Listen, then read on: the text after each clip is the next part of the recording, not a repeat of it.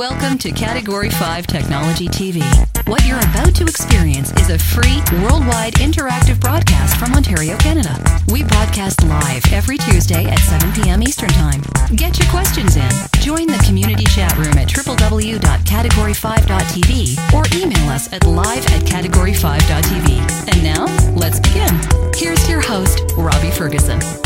Welcome to episode number 190 of Category 5 Technology TV. It's nice to see you. It's Tuesday, May the 10th, 2011. I know, it's flying by. But what time is it in the future? What time is it in the future, people? In Australia, all around the world. We're joking in the chat room before the show about how everyone else is from the future. Some are here.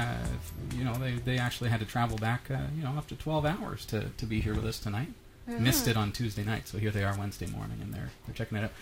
Hi, Pyrus Rock, by the way. Just waking up on a Wednesday morning, enjoying the show. Nice to see everybody. So a bit of a shout-out to Kodars360, who has watched the show numerous times, but is joining us live for the first time tonight. So welcome. Yeah. Hey, I am Boris Karloff, and Gadwill Office, and Jot. How's the sound making do tonight? Oh, you are. We had quite the adventure last week, did we not? Yeah, we did. Sound was an adventure. We had quite a few problems with some of the microphones, and you'll see in my blog cat5.tv/blog that we've been testing some options, and just want to make just a kind of a shout out and a big thanks to Music Pro here in Barrie. They're on the south end of Barrie, on Barrie View Drive, and they have just been a great help to us as we try to get through this audio issue and just helping us to figure out okay what's our best option. Also, some other people involved in that as well. But tonight they've lent me this headset microphone in order to get us through the show. So really really hoping that works out well. Some people are saying that the volume level is a little bit low. And we can check on that. Seems all right. Cool. Well, it is so good to see everybody. All right. So we've got Hillary joining us as well, who's still at school. Hill, it is great to see you. Hey, everyone. Glad to be here. Hopefully I'm coming in loud and clear this week, and you can hear me and see me okay. And I'm glad because guess what? There is lots coming up in the newsroom. The RCMP in Nova Scotia, Canada, has issued a warning about callers seeking access to your home computer. An Ubuntu computer that costs only $25 and fits in your keychain may be available within a year. Ooh. What's next? Smartphones as thin as a piece of paper? Yep. And lastly, Sony's PlayStation Network may stay offline as late as May 31st. Ooh. So stick around because these stories are coming up in under 30 minutes. Hillary, thank you so much. We're looking forward to that. I do have some sad news to announce tonight that I didn't want to have to give this news, but our good friend John has tendered his resignation to the show. John has been our director of videography as well as he's operated the camera for a very long time now. And as you know, he married our news girl Christy Burton, who became Christy Van Noort. And since he's finished school now, he's decided that it's time to move on from Category 5. And we do wish him all the best. And certainly we welcome you to pop an email specifically to John. You can email it to me, live@category5.tv. That's the easiest way because then just say that it's for John and I will forward it directly along just to so that you can express your thanks to John for all the work that he's done for us over the years. Mm-hmm. John, of course, has been responsible for working the camera and doing all that kind of stuff. Everything that you know, it's like the least appreciated job in the whole place because as far as you know, you don't get to see the guy most of the time. Sometimes you hear his voice in the background and stuff, but he's the guy who was working that and making sure that the show looked as good as possible. So we're gonna miss him a lot. I know we break them in and then they leave us. But speaking of missing people, though, yeah. Where's Eric been? Eric's been off since the power surge. And every week he's such a trooper and he's such a good guy. I love the guy. he's okay. Well, how are things this week? Well, okay, we're still, you know, I've borrowed one microphone from the music store to try to get through, you know, because we're down two microphones. We had three, now we're down to one. So the music store's loaned us one, and we're trying to figure out a solution. You can find out more about that issue in my blog. And then there's the server. Mm-hmm. With the server being at half mast, as if you will, it can only have one camera. Fair enough. Where we're at right now. So it's this in between kind of time where we're not really, you know, we're making do, and I feel bad that Eric can't be here on account of the technical issues that we have. It's really a case of we've got one camera to work with, we've got two microphones, if you include the loaner. So we're gonna get there. So so I would like to say thank you to everybody who has pitched in financially, if they were able. At category5.tv. Your donations are going to go directly towards replacing any of the equipment that we can. For example, the server is our biggest expense, and that's going to cost us about $3,000 to replace when it's all said and done. Plus, we've got that nasty HST here in Ontario, which is 13% on anything we buy. So great. Yeah, so you know, $3,000 plus the 13% tax that we have to pay to the government. So. Not that there's anything wrong with that, just in case they're watching and they, you know, oh, that guy. Discretion. But it's something that we have to take into account, right? So, but I'd like to thank everybody who has donated, and it's been adding up. And one of the things that I hope people understand, when you think, if you think that you're, you know, if you're in a position where you can't give much, and I don't want to turn it into a, you know, here we are, we're doing a share-a-thon or something. But if a very small portion of our viewers were each to give $5 or $10, we would have that server this week. Oh, it adds up so quickly. Oh, it would be incredible. So, and there have been a number of viewers who have pitched in that way. There have been a number of viewers who have also been able to support us with a larger contribution, and we're very thankful for every contribution that's come in, and we appreciate that. And it is working towards being able to replace the damaged equipment and getting Eric back in his seat. This week, we have some big news. Gadwill, congratulations. Gadwill is joining us in the chat room here as Gadwill Office. Everybody give a shout-out to him and a big congratulations. He is the first viewer ever in the history of Category 5 Technology TV to surpass the 1,000 viewer points. Oh, my goodness. Is that because of the shirt last week? Well, awesome shirt. The shirt was, you know, that was helpful for sure. Well, it bumped it over, didn't it? It got him awfully close. I remember he messaged me late last week saying, "One more day, and I'm going to have that one more viewer point from logging in." Wow!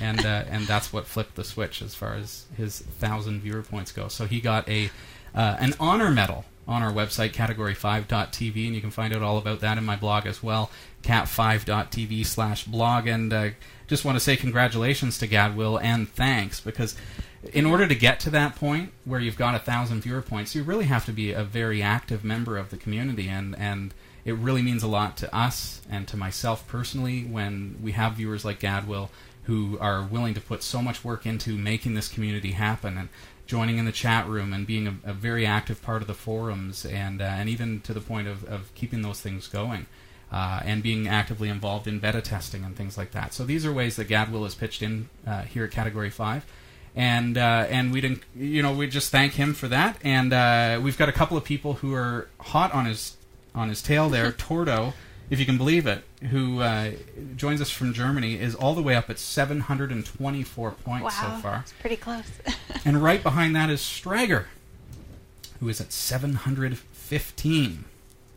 While we're on the topic of viewer points, though, I'm pretty certain that we've got a couple of viewer points that we might be able to award this evening. As you see, I'm wearing my cardigan tonight. Well, it's very nice. Cardigan. And if you squint, we actually almost lose you in the background. I know. Isn't that awesome? So he stays really still. You can hardly see him. My cardigan blends into the curtain. Fantastic. All I have to do is, like, pull my head in like a turtle. that's all you gotta do. Whoa. No green screen necessary. Fantastic. Oh, we are super cool. We are super cool, but it has nothing to do with my cardigan. Oh. Okay. Okay, let's see what I've got here. Looking at viewer-submitted pictures for this week, we've got Agamotto, who not only says live long and prosper with this photo, you can tell, but also says this is his favorite cardigan because he can wear it with neon. Very cool. I don't know what that means. I guess Agamotto likes to wear neon under his cardigan, and that's cool. I'm wearing kind of like green under my cardigan. It's not quite neon, but that's awesome. And that's a zip-up cardigan, and it goes to show that, once again, we will honor zip-up cardigans. Agamotto, thanks for the photo. And I will award you with 100 viewer points for that. We've also got Brian M. Murray. Oh, I like that. That's the traditional... I was going to say, that looks like what I would assume a cardigan was. If you saw somebody walking down the street wearing that cardigan, you would immediately say, wow, check out that guy's cardigan. It's a great cardigan. That's what I would say. That's the real deal right there. I'd like to know what the shirt says underneath. It says something about doing it with Ubuntu, which is I guess that's fantastic. I'm trying to get a look at that. Let us know there, Brian, what the shirt says. Brian watches Category 5 TV using his boxy box on a 37-inch television set. And he says it looks absolutely superb. Wow. Yeah. I think that's pretty cool. That's on a 37-inch TV. Yeah. Life size. It's like my glowing head just right there in your living room. That's very cool. Also, Brian was very generous with his donation towards purchasing a new server for the studio here, and we want to thank him as well, in addition to everybody else who has pitched in over the past several weeks.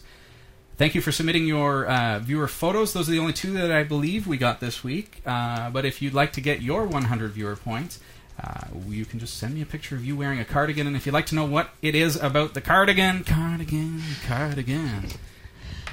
cat5.tv/cardigan. What are you shaking your head at? Just no, that was awesome. I wasn't shaking. It's implying how awesome the dance was. Stop. Don't encourage him. Perfect Ubuntu 6 is out. If you are using Ubuntu Linux, here's your opportunity to get some of the most awesome add-on features directly on Ubuntu. And, of course, it supports Ubuntu 11.04, the Natty Narwhal. So get on to perfectubuntu.category5.tv, and you'll be able to get that free software. What? I didn't say anything. That's all my... Your enunciation was very good. Was it? Yes. I was stumbling over Category 5 because I was about to say the cat5.tv. See, even I get stumped on our domain names. Perfectbuntu.category5.tv. That's where you can get that software. Shall we jump into some viewer questions? Oh, I think we shall. All right. All right. So tonight, our first question is from Invincible Mutant. He says, thanks for the mobile site. What a quick response. Brilliant. And you are just adorable. Just missed the live show, but thanks for having a recorded version available so quickly. You are freaking adorable. Well, thanks, Invincible Mutant. I think this is referring back to an episode where we were talking about complaining because no one thought you were adorable. Thanks, Invincible Mutant. If I start getting a bunch of emails from... do I need to give 100 viewer points for people who call me... No. That'll just get out of hand, I think. That'll get out of hand, but it'll make me feel really cute. So that question is... Yes. Do you have a favicon to the mobile site so that I can have the icon on my Android home? I see. Perhaps Krista could show it to your fans or audience how to get a square favicon done for your website, as well as show it how to stick the favicon on your mobile or website in general on your iPod. The show would be very interesting, I think. Cheers, Invincible Mutant. All right. A fav icon is what you see in your browser window when you're on a website up at the next to the address. See how we've got that gorgeous logo. What a great logo. Right there. So in order to get that, the fav icon is usually in the root folder of a website. And there it is. But the problem with this one, for your purpose, is that it's 16 by 16 pixels. It's going to be really low quality. There is, if you go to mobile.category5.tv, now it doesn't look right in Firefox, obviously, because it's designed for mobile display. But it will look proper on there. But through Firefox, if you hit Control-U, you're going to see that there is a icon.ping. That is the Apple Touch icon. So that's what ends up on an Apple iOS device, such as the iPhone, the iPod Touch, or the iPad. You can grab that image, and that's more what you're looking for as far as an icon goes. So if we were to, for example, copy that reference, images/icon.ping, here's something interesting for you.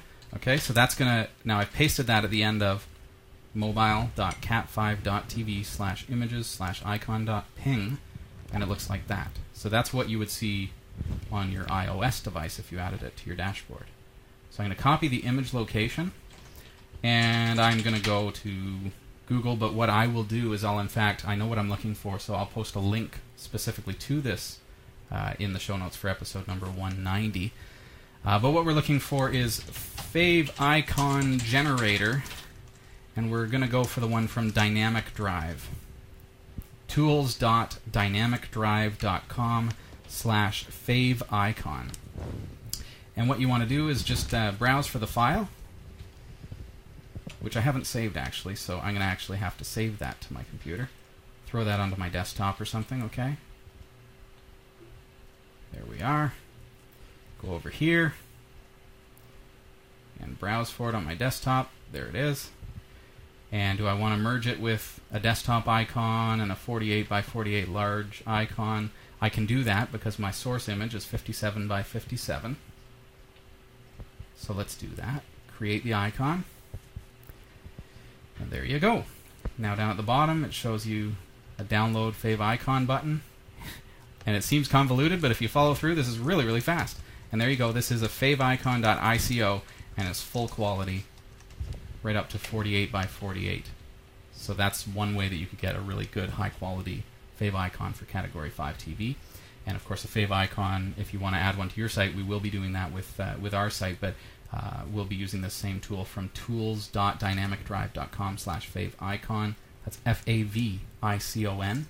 And we'll show you how to do that in a future episode, but in the meantime, I'll post links for you in the show notes for episode number 190. Great. Hope that helps. So next question is from Rodney Wright. Hey, Rodney. Says, how do you install Pogo Plug so it works with Ubuntu 11.04? Okay. So it depends on the nature of your question. If what you're asking is, how do you connect to your physical Pogo Plug device? So you've got the hardware, and you want to be able to connect to it. There's a program called Pogo Plug FS, and that's freely available. If you own a Pogo Plug, you can just log in through my.pogoplug.com, and you'll see the Downloads button, and click there. You can also get it at pogoplug.com. I'm going to see if, because I know that we've already done a show where we, in detail, went through the step-by-step on how to do that. It was episode number 166. So I would encourage you to check out that episode because the rules have not changed as far as setting that up. And that walks you through setting it up on the Linux operating system. The episode that you're looking for is 166. The episode is about the DDWRT router firmware and our secondary topic was specifically mounting your Pogo Plug device in both Windows and Linux. So I did a tutorial on how to do that. So that said, that is to mount your physical hardware device, the Pogo Plug, that has an external USB hard drive plugged into it, for example. That will allow you to access that hard drive through Linux from anywhere in the world using your Pogo Plug as the source. If what you're asking for is a Pogo Plug software edition for Linux, which is a totally different product. Now, Pogo Plug, remember, launched a new piece of software for Windows and Mac, which allows you to turn your internal hard drive on your computer into, pardon me, a Pogo Plug-like piece of hardware, so you can access your files from anywhere. The disadvantage to that is that your computer has to be on all the time. So the Pogo Plug, one of the great big advantages of the device itself is that it's very low power usage. You've got a solid-state device that has no moving parts, and it's on all the time, but it's only using a very small fraction of the power that your computer does. So the software version, on the other hand, your computer has to be on. If you're using Linux and you want to use a similar kind of software, there's nothing from Pogo Plug that does that. It is specifically Windows and Mac at this point. PogoPlug themselves, I've sent them, I've got a Twitter message here from them, at PogoPlug on Twitter. They say that it's still on the radar eventually to have Linux long-term, but no dates as of yet. And I think that would probably have a lot to do with the way that the Linux is different as far as security of the file system goes. I would think it would be more complicated. But then again, I don't know. Like the Mac having the software, you would think that it would be available, but I think it's just, I don't know what the reasoning for that is. I should ask and really drill them on that. I think that would be a fantastic feature of PogoPlug software, because then I could install it on my Unraid server. And my Unraid server could become this massive, massive PogoPlug device. That'd be fantastic. So it depends on the nature of your question there. I think that what you're looking for is going to be found in 166. Great. Cool. So from Zabata. Hey, Zabata. He says, hi, Robbie. I want to ask you if you could do a series on setting up Ubuntu server and how to manage it. Thanks in advance. Sure. Yeah, I'd love to. I'd love to know more about what type of server you're asking about. Because as soon as you say a Linux or Ubuntu server, I'm wondering, like, do you mean Apache? Do you mean like a LAMP server with Linux, Apache, MySQL, and PHP for web hosting? Are you talking about an LDAP server to run it as a domain controller on your network? Or what kind of server is it that you're looking for? Linux is extremely versatile as far as what you can do with it. And Linux was really conceived to be just a spectacular server operating system. So you have to imagine that while it's been growing on the desktop over the past several years, due to a lot of these companies that are bringing out really good desktop Linux. You know, you've got Red Hat and Mandrake back in the day, and then Lindos and Linspire, and now we've got Ubuntu from Canonical and all the derivatives of that, and Debian, and it's like there's so much growth going into the operating system now, but it at its base was always a server operating system. So there's a lot that can be done as far as the server goes. So let me know more about what kind of server you're looking to set up. We did set up a LAMP stack using Turnkey Linux a little while back as well, and you'll find that in the show archives on our website as well.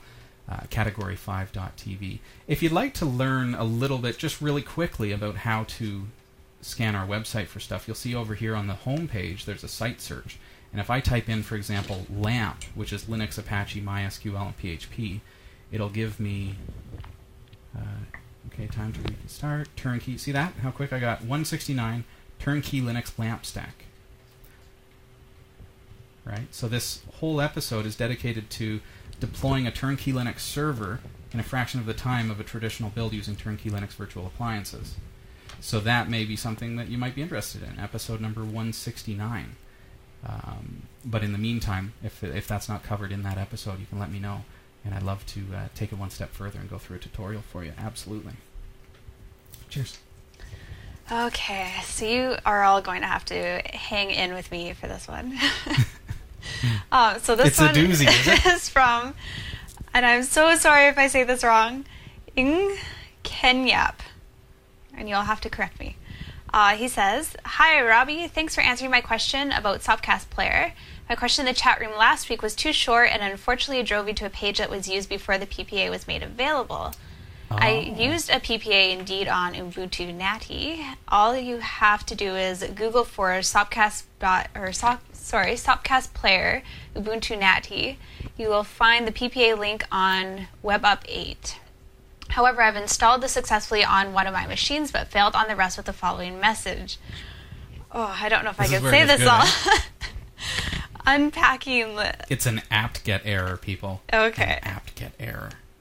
A doozy of a one. Do I have to read it all? Well, I could probably summarize it real quick. Okay, it's going through dpkg, actually. There's an error in libstdc++5, which is, I believe... C++ compiler version 3.3. That's right, 3.3.6-21 Ubuntu. So that is having trouble unpacking, which means that the file must, I don't know, there must be something wrong with the file, or there's a dependency issue. What I would suggest that you try there is get into your terminal and actually do instead of using dpkg for that particular piece of the dependencies, try using apt-get. So type sudo space apt-get, which is apt-get. I'll just...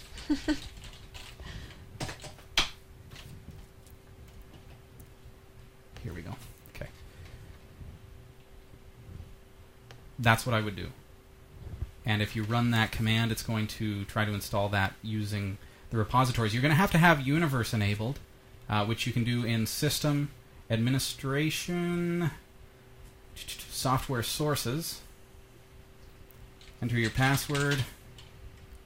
Now this is going back, I mean, version 3.3 of C++. This is an old compiler. So it's going to come from backports and probably universe. So Ubuntu updates, tell it to get it from backports. And I'll bet you that's where it's going to find it from. And what that'll do is it'll try to get it out of the repositories with a tested archive that's good to install on your version of Ubuntu 11.04. C++ 3.3 did come back as of, I believe, Karmic. It might have been a little later than that. It might have been Meerkat. I was trying to think, what was the M one? Oh, yes. Maverick Meerkat. Okay, give it a try. Apt-get it, install it, and then try running your dev package again for your player. And do that as well. There's another error, if I may. Sorry. There was another package there that I see. So you got C++. And then the sp-auth. But that sp-auth is provided, I think, by your... That's part of the package that you're trying to install. So try that with just the C++ one to start. Let us know, okay? And here's open, because that is a long shot, but yet not so much, based on the error that you showed us there. Okay, Did that help you get through? That was better. That was good, thanks. Cool. Sorry for extending the geekiness of the show there for a couple minutes. You're not sorry. No, I'm not. Once in a while I gotta infuse a little bit of geekdom into the show. That was over the top. It worked. That happened. Yeah. I just lost. Look at that, they're just dropping off all the... I know, we have like 5 people left in the chat room.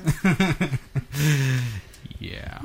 So, last question of the night. Okay. It says, Dear Robbie and the gang, I'm trying to run programs written in Studio 2008 on a Windows XP machine and come up a fault in Ubuntu when I try to run it. The program just stops with the egg timer and arrow running. Does Ubuntu need to load Net Framework 3.5 or higher with Wine? Possibly, yeah. We are trying to develop software to run on both Windows and Ubuntu operating systems. Ubuntu doesn't seem to like running programs you'd write, even a very simple one written and compiled on Visual Basic 6. Is that problem due to Wine not supporting all the Windows APIs? The show is great and the content is very interesting. Peter. Okay. The first thing that comes to mind... Now, of course, you're trying to create Windows applications to be compatible with Linux, which is okay. I mean, you're trying to run them through Wine, but then you're setting up a dependency of, you know, that the user's got to have Wine. It'd be really advantageous to develop your software, if possible, in such a way that it's actually native on each of your environments. The only thing that comes to mind, really, without knowing too much about this end of things, because you know, I'm a PHP developer, and back in the days when I was programming on Windows, it was a lot different. There's a script from kegel.com called Wine Tricks, and it's just a script that lets you install a whole bunch of additional Wine frameworks and different libraries and things that certainly in your case could probably be extremely helpful. And even if it doesn't fix your existing, the current problem, I definitely check it out. Kegel.com/wine/wine-tricks. And that's just a script that you can save to your computer on Linux and set it as executable and then run it. I would give that a try. Let me know if that gives you the libraries that you need. It's just, you know, it's just a script that grabs some stuff from repositories and stuff, and it is rather fantastic, and it's specific to Wine. But as far as actually, you know, you're programming for Windows and trying to get it to work on Linux, there could be other issues there.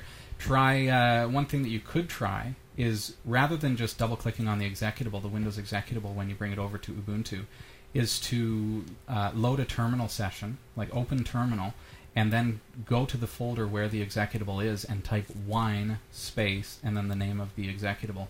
I think that would do it, or you know, follow the prompts to get it to open. You might need to put a quote or quotes around it, or wine space dot slash and then the name of the executable dot exe. Something along those lines should launch the application, but it will output the error messages if there are any, or if there are any missing libraries or dependencies for, you know, that wine needs to have in order to run that that particular application. It should spew out an error message to your terminal, and then that becomes kind of a log for you, and you know what you need in order to get that thing working on your Linux computer. So I hope that helps. We're out of time for viewer questions tonight. We appreciate your questions. You can email us live at category5.tv. We would love to get your questions in there, or join us in the chat room, category5.tv. And in the meantime, Hillary, it's off to you. Hey everyone, from the category5.tv newsroom.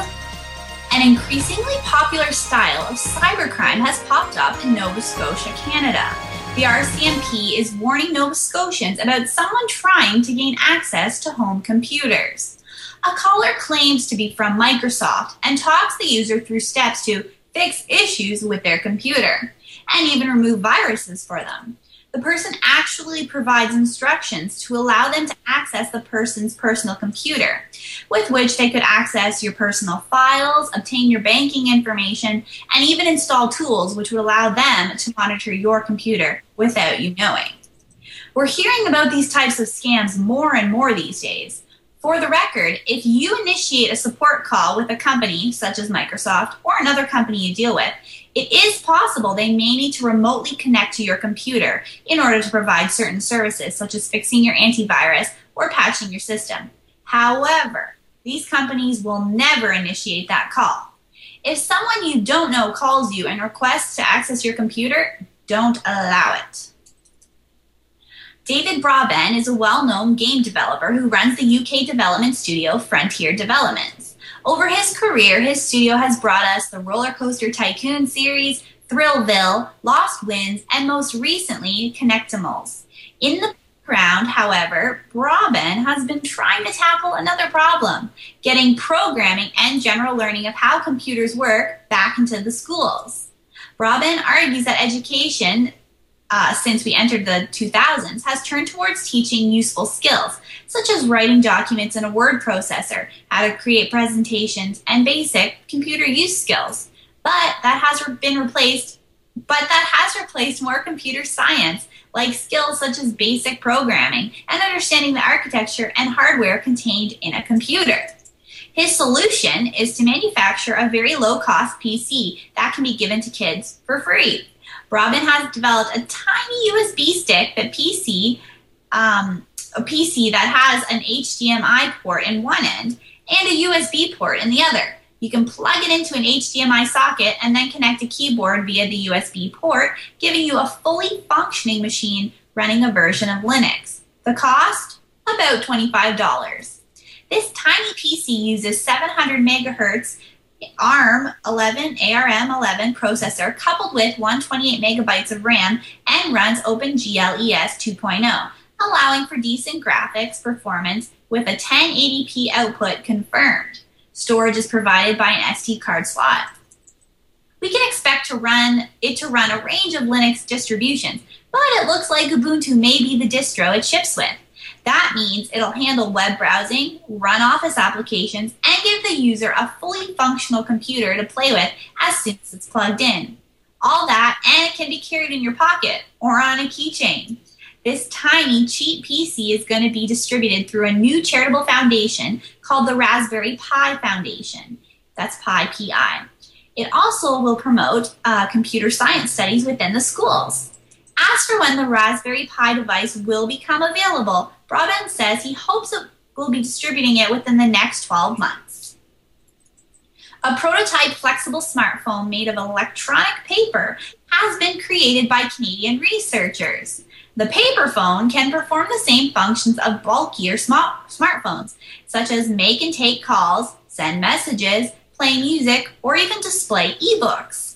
Creator Dr. Roel Vertigal says, everything is going to look and feel like this within 5 years. In a statement, he has said, this computer looks, feels, and operates like a small sheet of interactive paper. You interact with it by bending it into a cell phone, flipping the corner to turn a page, or writing on it with a pen. The paper phone prototype went on display today at the Computer-Human Interaction Conference in Vancouver. And more than a week after Sony told the world to expect some functionality to return to the PlayStation Network, it has not happened. You can't play your games online, make digital purchases, or download demos. The service remains completely dead. Analyst Nobuo Karashi told the Wall Street Journal that he estimates Sony could be on the hook for $1.25 billion lost in business. He says it could take months for the security woes to settle and how this may affect consumer confidence in Sony's online services in the long run. And this is harder to assess in the long run. According to Bloomberg, Sony is expecting to have the service restored by May 31st. Keep your fingers crossed. You can get these full stories at category5.tv/newsroom. The Category 5.tv newsroom is researched by Roy W. Nash with contributions by our wonderful community of viewers. If you have a news story you think is worthy of honor or mention, send us an email at newsroom@category5.tv. For the Category 5.tv newsroom, I'm Hillary Rumble. Hillary, thank you so much. No problem. What are your thoughts about this whole PlayStation thing? Like, it's all over the news, so I don't want to just talk about that, but it's unreal. Like, the consumer confidence is just dropping by the minute. Well, how long has it been now? You were saying... It's like three weeks now? Several weeks. Oh, that long now? Well, we're talking about May... I mean, when you factor in May 31st. 21 days from now? Wow. What do you do with yourself? Seriously. You have to go outside and get fresh air. Which is all fine and good, but I mean, we're talking about a security breach here that is beyond the scale of, you know, this is the second biggest online gaming company in the world. Yeah. And this has been breached to this level? Yeah, that's frightening. That's scary. That's really frightening. But it just goes to show, I mean, you can't really trust your data with even these huge companies. Like, you think, well, Google's got a lot of my data, but how safe is that data? It would be really scary if that data got exposed. Somebody had posted in the in comments to this news article that one of the things that you never want to do, and you know, we encourage people to register on our website, of course, and we welcome you to submit your birth date and everything, and that lets us, you know, whatever it's in there. I don't know if it asks you for that or not, but people are saying, you know, you enter your credit card information, you enter your full name. To register on these services like the PlayStation Network, you enter your birth date with the birth year.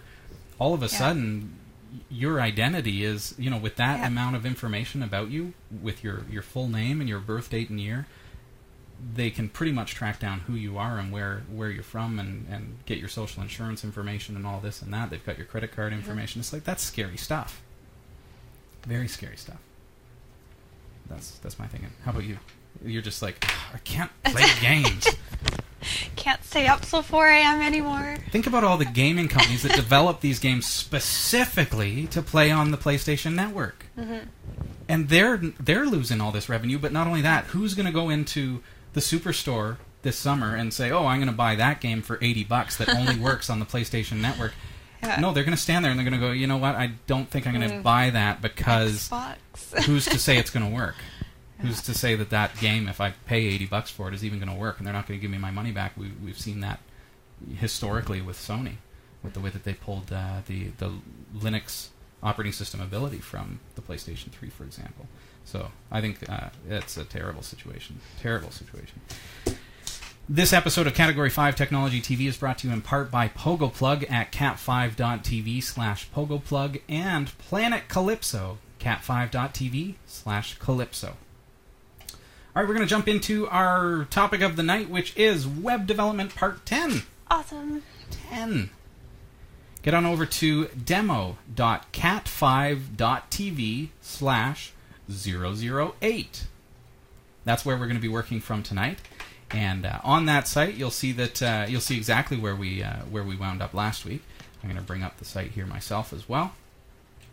demo.cat5.tv/008. And there we have it. That's where we are. So, we talked about Lorem Ipsum last week. You're familiar with Lorem Ipsum? I am. It's like, how would you describe Lorem Ipsum? It's like faux Latin. It's faux, yeah. It's it just, was originally supposed to be based on like a Latin prayer or something. I think it's gone since then, expanded to different things. But we use it in development and in design. You use it extensively. It's copy filler. It really is just filler. It's like material for, here's what your text is going to look like when it's on your website. Mm-hmm. So one of the sites that I really love is just lipsum.org. lipsum.org. It's so simple. It's so easy to do. You choose how many paragraphs, how many words, or so on and so forth that you would like. You know, if I go 5 paragraphs and hit generate lorem ipsum, it's just going to spew out a lorem ipsum bunch of paragraphs that I can just copy and paste to my clipboard. And there it is. That's what it looks like. Lorem ipsum dolor sit amet consecutor. However that is said. My Latin is lacking. There we go. So now I can copy that to my clipboard, and I've got lorem ipsum to work with. So if I bring up my index.php, I'm going to paste that text in, and that becomes my filler text so that I can see how my text is going to work within within this site, because right now it just says test, test, test. Not really a valid test. So paste that in. You'll see that there are line breaks, so we're going to add some actual HTML line breaks here. XML compliant, of course, with the slash. Okay. I'm sure we don't need a full 5 paragraphs of lorem ipsum, but alas, that's what I've got in my clipboard. Refresh our site, and you'll see that based on this, how this is going to wrap. Now we can see that there's a little bit of an issue here with, I don't know if that's relatively positioned. How did we position that? Let's take a look. But it's actually wrapping in such a way that, you know, we don't really like the way that that's wrapping. But we can always touch that up down the road as well. And I don't want to get too caught up on semantics, because it's really about learning the functionality and how we can get this to work.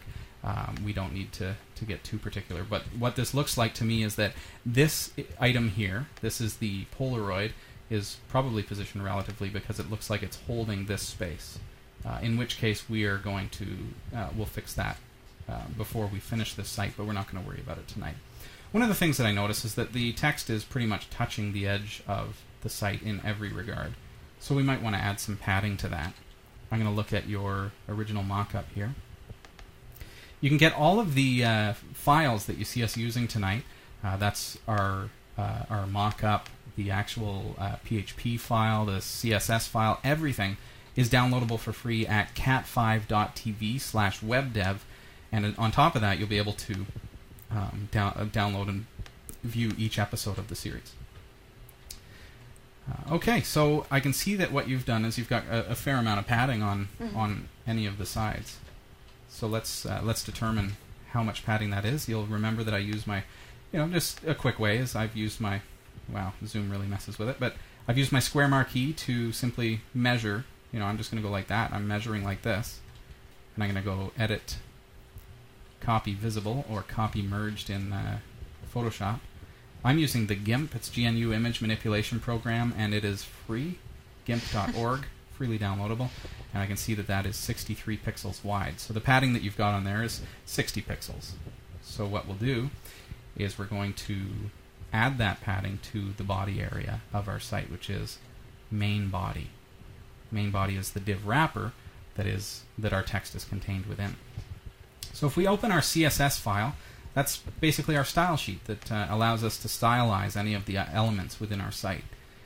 You'll see that main body already exists, but there is no padding. So I know that the padding looks to be about equal on all sides, so I'm going to go just padding 60 pixels.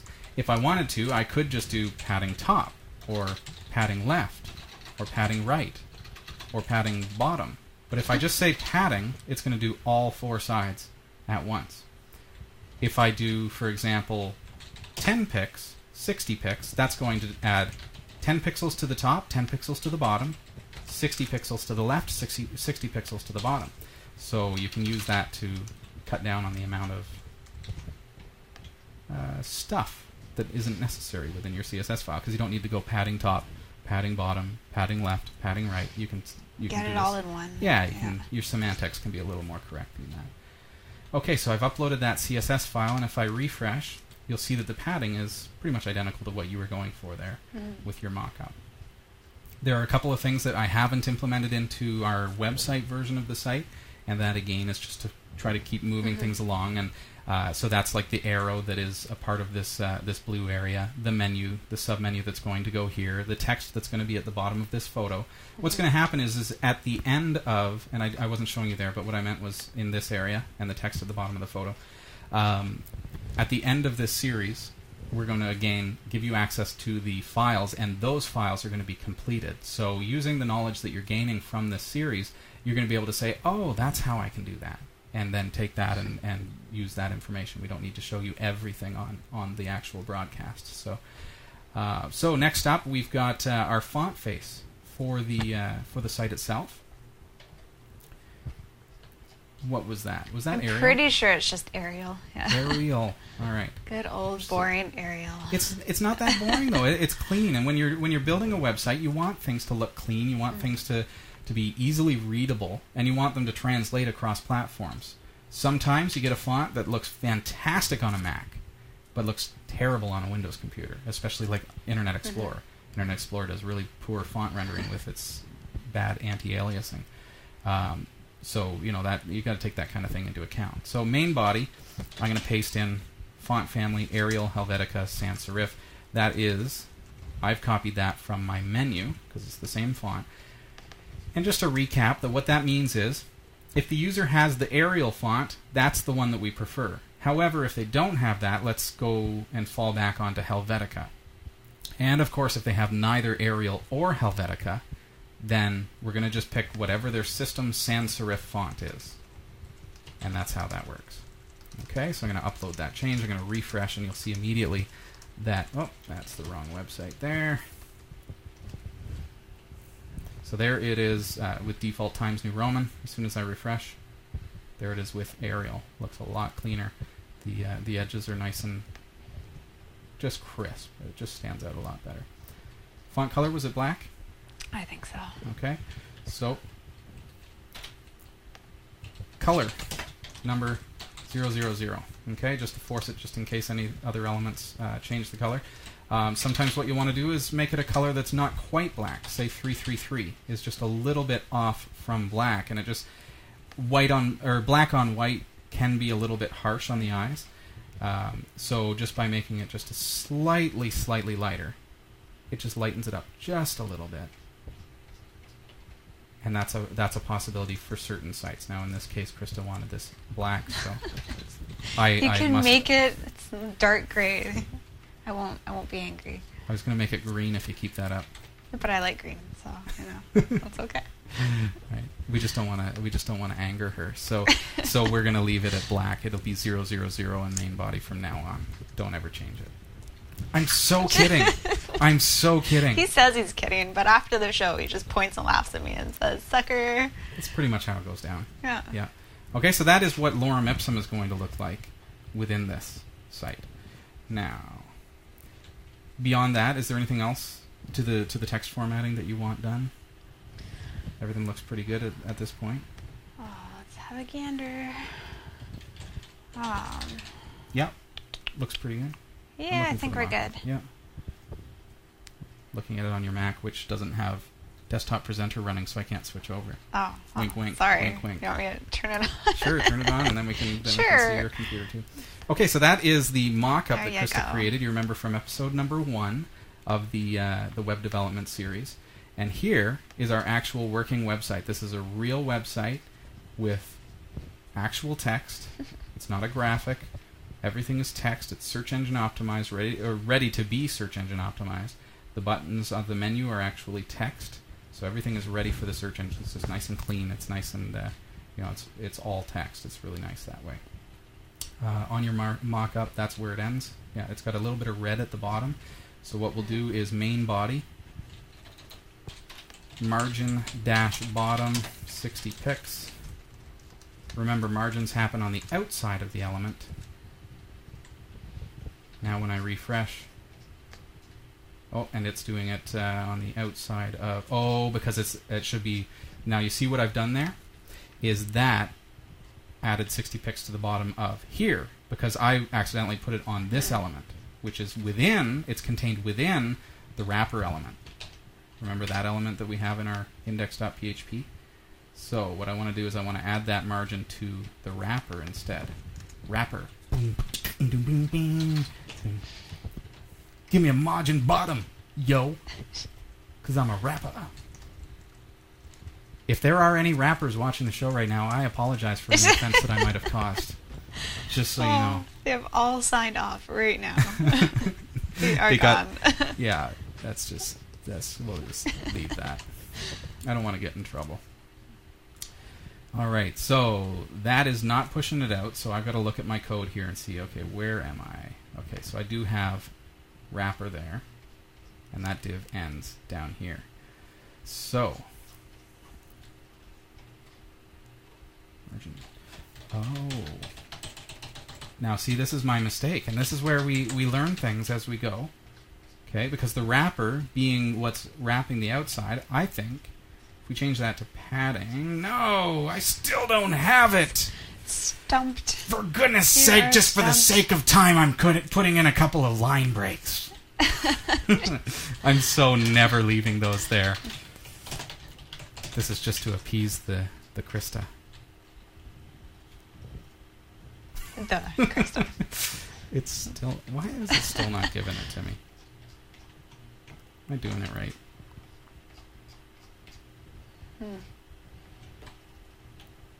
This is like one of those movies where you build it up so far, and then yeah, it's like I will tell you how to do it, and then I'll do it, yeah, and it didn't do it. Suspense is killing you all, and then next time on Category 5.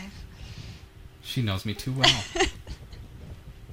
All right, so I will look at that because somewhere, you know, we've got wrappers and different divs and elements that are, you know what, I've probably got floats that I've got to clear both.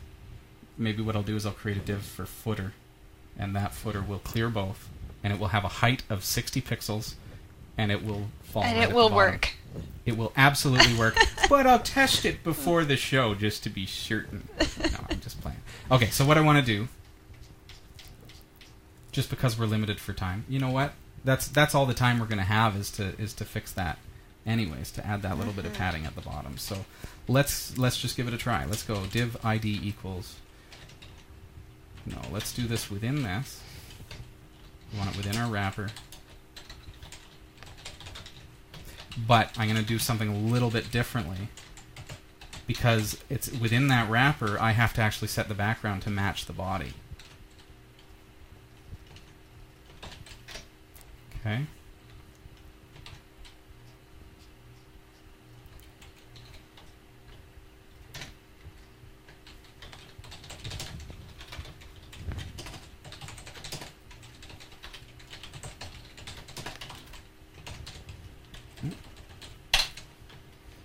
$800,000, that was our nice red color, was it not, I believe? Oh, I think so.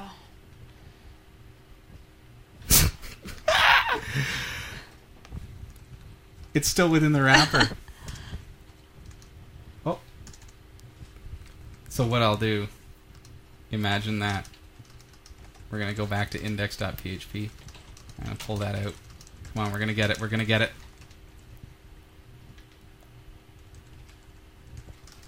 I didn't clear both. This is like a marathon for me. Are you sweating? Is there... That's the lights. That's the lights.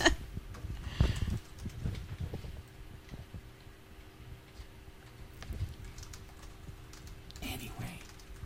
You know, when they debuted Windows 98, they crashed the entire system with a blue screen of death. So to have a little bit of padding that's not happening at the bottom, I'll just do that another time. It's not a big deal. you put anything into perspective like that, yeah, it doesn't look too bad. Windows crashed. They failed worse. So, you know, don't mention it. Don't mention it. But you know what?